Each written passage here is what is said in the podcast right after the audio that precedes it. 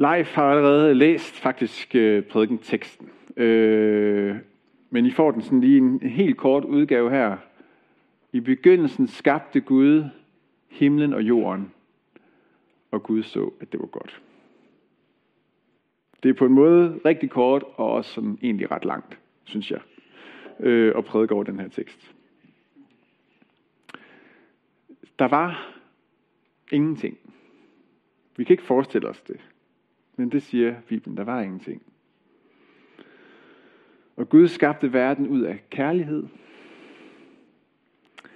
Som en gartner, der elsker og former og kultiverer og ordner sin have. Sådan skabte Gud himlen og jorden. Han skabte lys og mørke for at give verden rytme.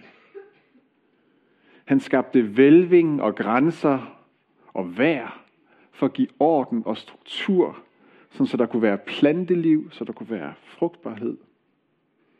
Han skabte himmellys for at strukturere tiden med kalender og fester og sæsoner og årstider. Han skabte dyrene til at fylde jorden med liv. Gud han havde skabt orden ud af kaos. Mening ud af ingenting. Lys i mørket. Og til sidst, så skabte Gud også mennesket. Som et billede på sig selv. Og som en medhjælper til at tage sig af sin have. Og han så, at det hele var godt. Og når jeg læser godt, så kan jeg godt tænke, ah, det er måske sådan lidt et fladt ord, det der godt. Men det ord, der bruges her, det er det samme ord, som udtrykker den følelse, som, som en mor har, når hun ser på sit nyfødte barn. Med overvældende glæde og stolthed og ømhed. Det var virkelig godt. Og så står der, at Gud han hvilede. Og han, var ikke, han hvilede ikke, fordi han var træt efter en uges arbejde. Sådan tror jeg ikke. Som vi har lige sunget om det. Han er den, som aldrig bliver træt. Ikke også? Men, men han hvilede, fordi at han ville fylde, og han ville nyde sit skaberværk. Så Gud han flyttede ind i den verden, han havde skabt. Og verden, himlen og jorden blev fyldt af hans herlighed. Og haven blev derfor et tempel. Et sted for Guds nærvær. En katedral, om man vil. Og derfor så kan vi møde ham alle steder. Der er ikke noget sted, han ikke er. I oplysningstiden, jeg tror det er omkring 1700-tallet eller sådan noget, der opstod den tanke, at Gud han havde skabt verden lidt ligesom et perfekt urværk, der sådan var sat i gang, og så kørte det bare af sig selv, som sådan en slags, med et evigt batteri måske, øh, uden at der var brug for nogen indgriben. Man kalder det deisme. Tanken om, at Gud har skabt verden, men siden har trukket sig tilbage og holdt sig på afstand og overladt verdens gang til os. Men skabelseshistorien her fortæller noget helt andet. Han fortæller, at Gud han er tæt på. Han er dybt involveret. Han er engageret i den her verden. Han er flyttet ind i den her verden. Han er her, og han elsker verden. Det er noget helt andet. Og alt det skabte, det afspejler derfor skaberen. Men det var kun mennesket, der var skabt i Guds billede til at ligne ham. Relationen mellem Gud og mennesket skulle være så tæt, ligheden så stor, at når man så mennesket, så så man Gud.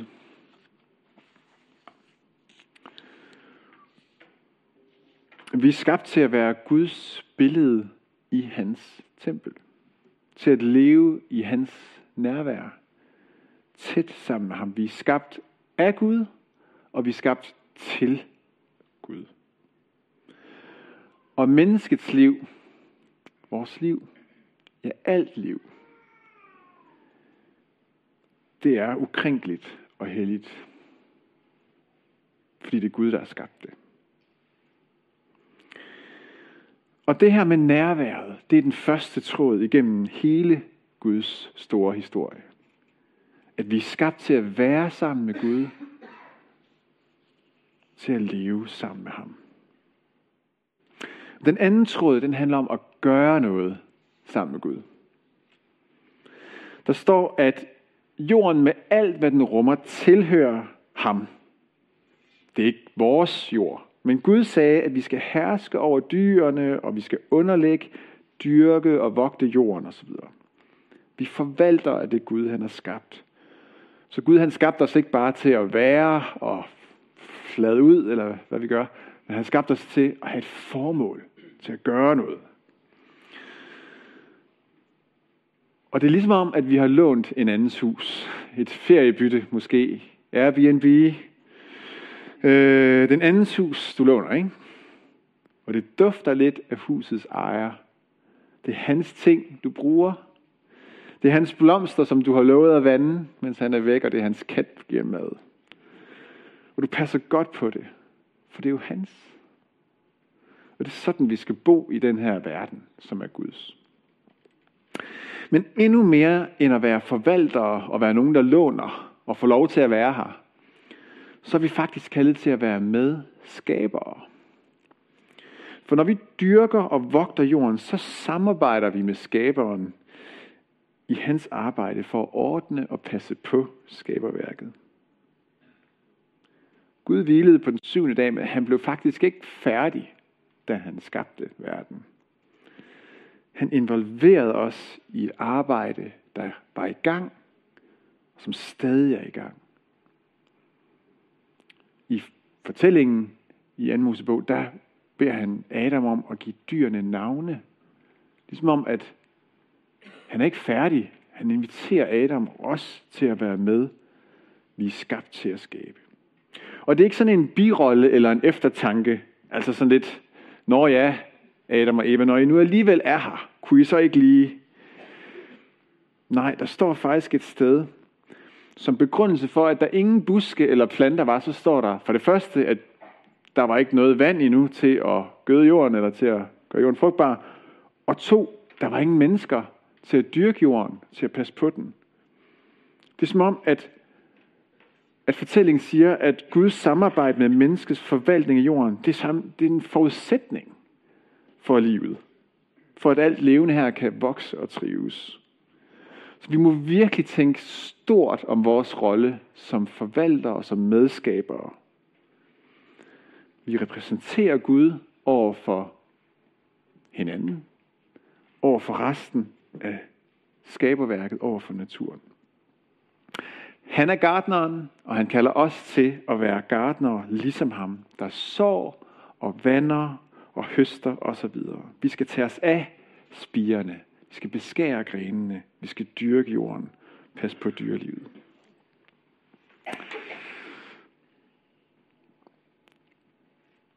Og så kommer der, ikke så langt på vores tidslinje herover og i Bibelens fortælling, så kommer der det store men. Nemlig fortællingen om faldet. sammen med kaldet til at være og gøre noget sammen med Gud, så satte Gud også en grænse og en ramme. Og det er symboliseret ved et træ, som Adam og Eva ikke må spise frugten af. Fordi dets frugt vil gøre os uafhængige af Gud. Men det var så lige præcis det, de valgte at gøre alligevel. Det er det store men. De valgte uafhængigheden. De ville selv uden Gud. Og den samme uafhængighed, den vælger vi stadig hver dag.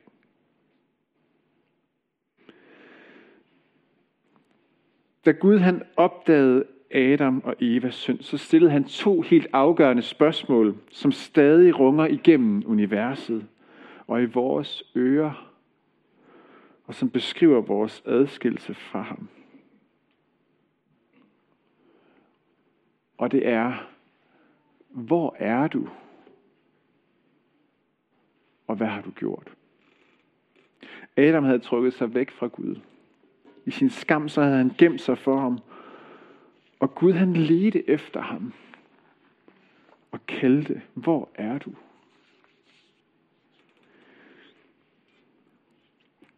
Det, det er sådan lidt et mærkeligt billede af Gud, synes jeg. Vi har lige hørt om, hvordan han er universets skaber, har alting i sin hånd, er fuldstændig suveræn og hersker over alting.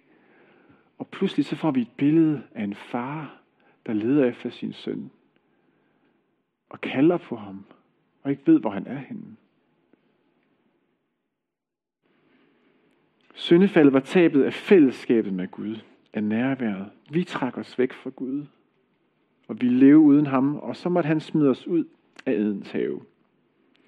Det, der skulle have været et tæt venskab, det blev brudt, og vores lighed med Gud blev sløret. Det betyder blandt andet også, at jeg og jeg tror mange af os, vi lever som om, at vi er deister. Vi har mistet fornemmelsen af Guds nærvær. Vi lever som om, han holder sig på afstand. Men han er altid nær. Han kalder på os. Han leder efter os. Vi har trukket os væk. Vi vil gerne være herre i vores eget liv, og på en måde så er vi blevet det. Men vi er indkroget i os selv, optaget af os selv. Ser kun os selv. Gud, som havde skabt os ud af kærlighed, som havde set på os, som min mor ser på sit nyfødte barn. Han kalder på os. Hvor er du? Og jeg tror stadigvæk, at Gud han kalder på os.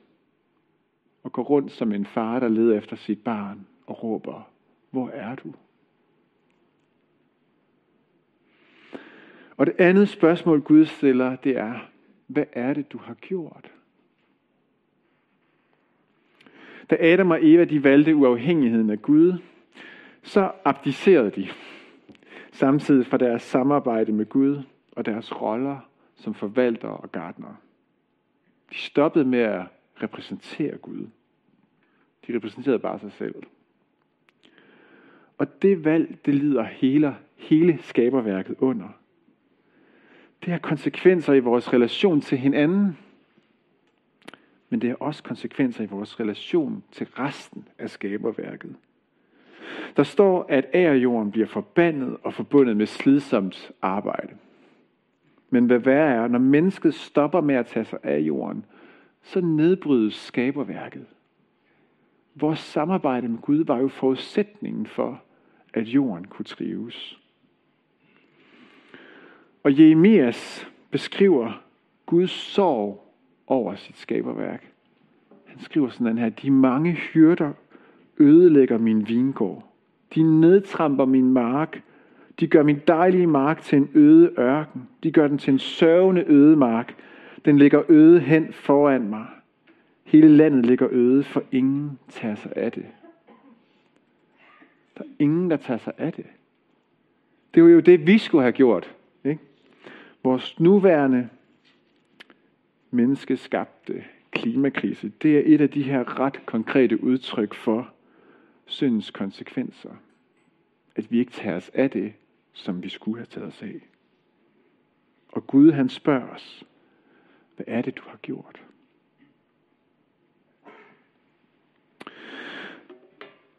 Og sådan cirka starter Guds store historie. Med en jord, som var og er dejlig og fuld af Guds herlighed, men også med et syndefald, og jorden, som bliver forbandet og fuld af forfærdelighed. Og det er en hård start, synes jeg, på Guds store historie. Og det tager en lang historie at rette op på det. Men midt i faldet, allerede fra starten her, der gives der en sprække af håb. Gud siger, at en gang så skal Evas afkom knuse slangens hoved. En dag så vil et menneske overvinde den onde magt og gøre en ende på al lidelse og død. Gud han spurgte, hvor er du, og hvad er det, du har gjort? Og Adam han måtte svare med skam. Men det er som om, at vi i vores længsel efter fred stiller Gud det samme spørgsmål. Hvor er du, Gud? Hvad er det, du har gjort? Og Gud besvarer spørgsmålet i Jesus. Han er den, som er, og han er den, som frelser. I Kolossenserne står der, i ham, altså i Jesus, besluttede hele guddomsfylden at tage bolig. Så der er han. Der er Gud, når vi spørger. Og ved ham at forsone alt med sig, på jorden som i himlen, ved at stifte fred ved hans blod på korset. Det er det, han har gjort. I Jesus der har Gud forenet sig, ikke bare med mennesker, som vi fejrer her i julen, men med hele sit skaberværk. Og Gud kan jo ikke dø. Og derfor er det som om, at selve inkarnationen, altså at Gud bliver kød og tager bolig hos os, det er, det er begyndelsen på skabningens forløsning. Gud elsker den her verden, og det betyder, at han aldrig, aldrig opgiver den. Det var vores synd, som havde bragt forbandelsen, lidelsen og døden ind over hele skaberværket. Og derfor så er det også Jesu forsoning. Guds udtrykte billede, al skabningens første fødte, som soner vores synd og sejrer over døden, og som bringer forløsning til hele skaberværket. Og de sidste par år, der må jeg bare sige, at lige præcis det her, det har sprunget boksen eller rammen for, hvad jeg har ellers har sat Jesus ind i. Øhm. Alt for længe, så har jeg troet, at frelse, det handlede om, at Gud sådan lidt oppefra rakte sådan en hånd ned til mig, og trak mig op af forbandelsen, så jeg kunne være sammen med ham. Og det er jo egentlig ikke helt forkert, men Guds frelsesplan er bare så meget større. Hans frelse gælder alt det, han har skabt. Og i stedet for, at det bare ligesom er en hånd, han rækker ned til hver af os mennesker, så er det som, at Gud han har sådan en kæmpe stor favn. Og han løfter alt det skabte op, inklusiv os, op til sig. Og jeg har prøvet at finde et godt billede af det, og jeg ved ikke rigtigt, om det helt gør det fyldt. Men altså, hans frelse gælder alt det, han har skabt. Frelsen er ikke, at vi bliver reddet væk fra en verden, som skal brænde op og forgå. Men at vi, Guds børn og hele skaberværket, bliver endeligt og evigt befriet fra forbandelsen og lidelsen og døden. Og relationen til Gud bliver genoprettet, så vi igen, ligesom på skabelsesmorgen, kan leve i hans nærvær. Så vi er en ny skabning. Men endnu mere end det. Vi var jo kaldet både til at være i hans nærvær og til at være medarbejdere. Og vi er ikke bare frelst til at være sammen med Gud. Nej, Gud han puster på ny sin livsånde i os. Og fylder os med hans hellige ånd, så vi kan blive genindsat i vores opgave. I vores tjeneste som forvalter og gardner i hans have. I hans kraft, i hans ånd, så kan vi igen være hans medarbejdere, der bringer Guds rige til verden. Vores opgave, det er at være med i det, som Gud han gør. Og vi er ved at være færdige her, men når Gud han frelser, så ser det ud, ligesom Esajas han skriver senere. Ørkenen og det tørre land skal glæde sig. Ødemarken skal juble og blomstre. Den skal blomstre som rosen, juble med stor fryd. Den får Libanons herlighed, Karmels og Sarens pragt. De skal se Herrens herlighed, hvor Guds pragt. Styrk de synkende hænder. Gør de kraftesløse knæ stærke. Sig til de urolige hjerter, vær stærke, frygt ikke. Nu kommer jeres skud med hævn, Guds gengæld. Han kommer og frelser jer. Der skal blindes øjne åbnes og døves ører lukkes op. Der springer den halte som jorden. Den stummes tunge bryder ud i jubel. For vand vælger frem i ørkenen, begge i ødemarken. Er det ikke fantastisk? Når Isaiah skal beskrive Guds frelse, så er det naturen, han beskriver. Og det er helbredelse og genoprettelse. Ja.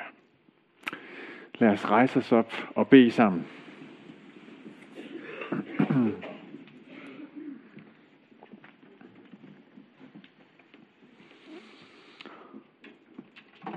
Og se for os Gud, som går rundt her i hans have,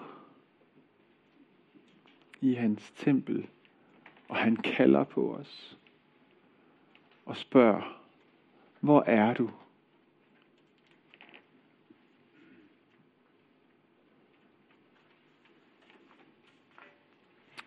Og vi i dag, Gud, så vil vi svare til dig. Vi er lige her.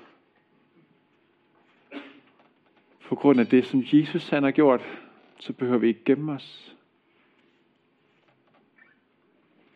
Men vi kan træde frem for dig, Gud, og sige, her er jeg.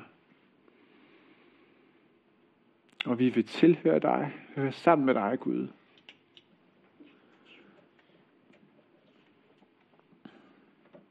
Og alt det, som vi skulle have gjort, som vi ikke fik gjort. Og alt det forkerte, vi gjorde, som vi ikke skulle have gjort. Det har du forsonet og tilgivet, Jesus.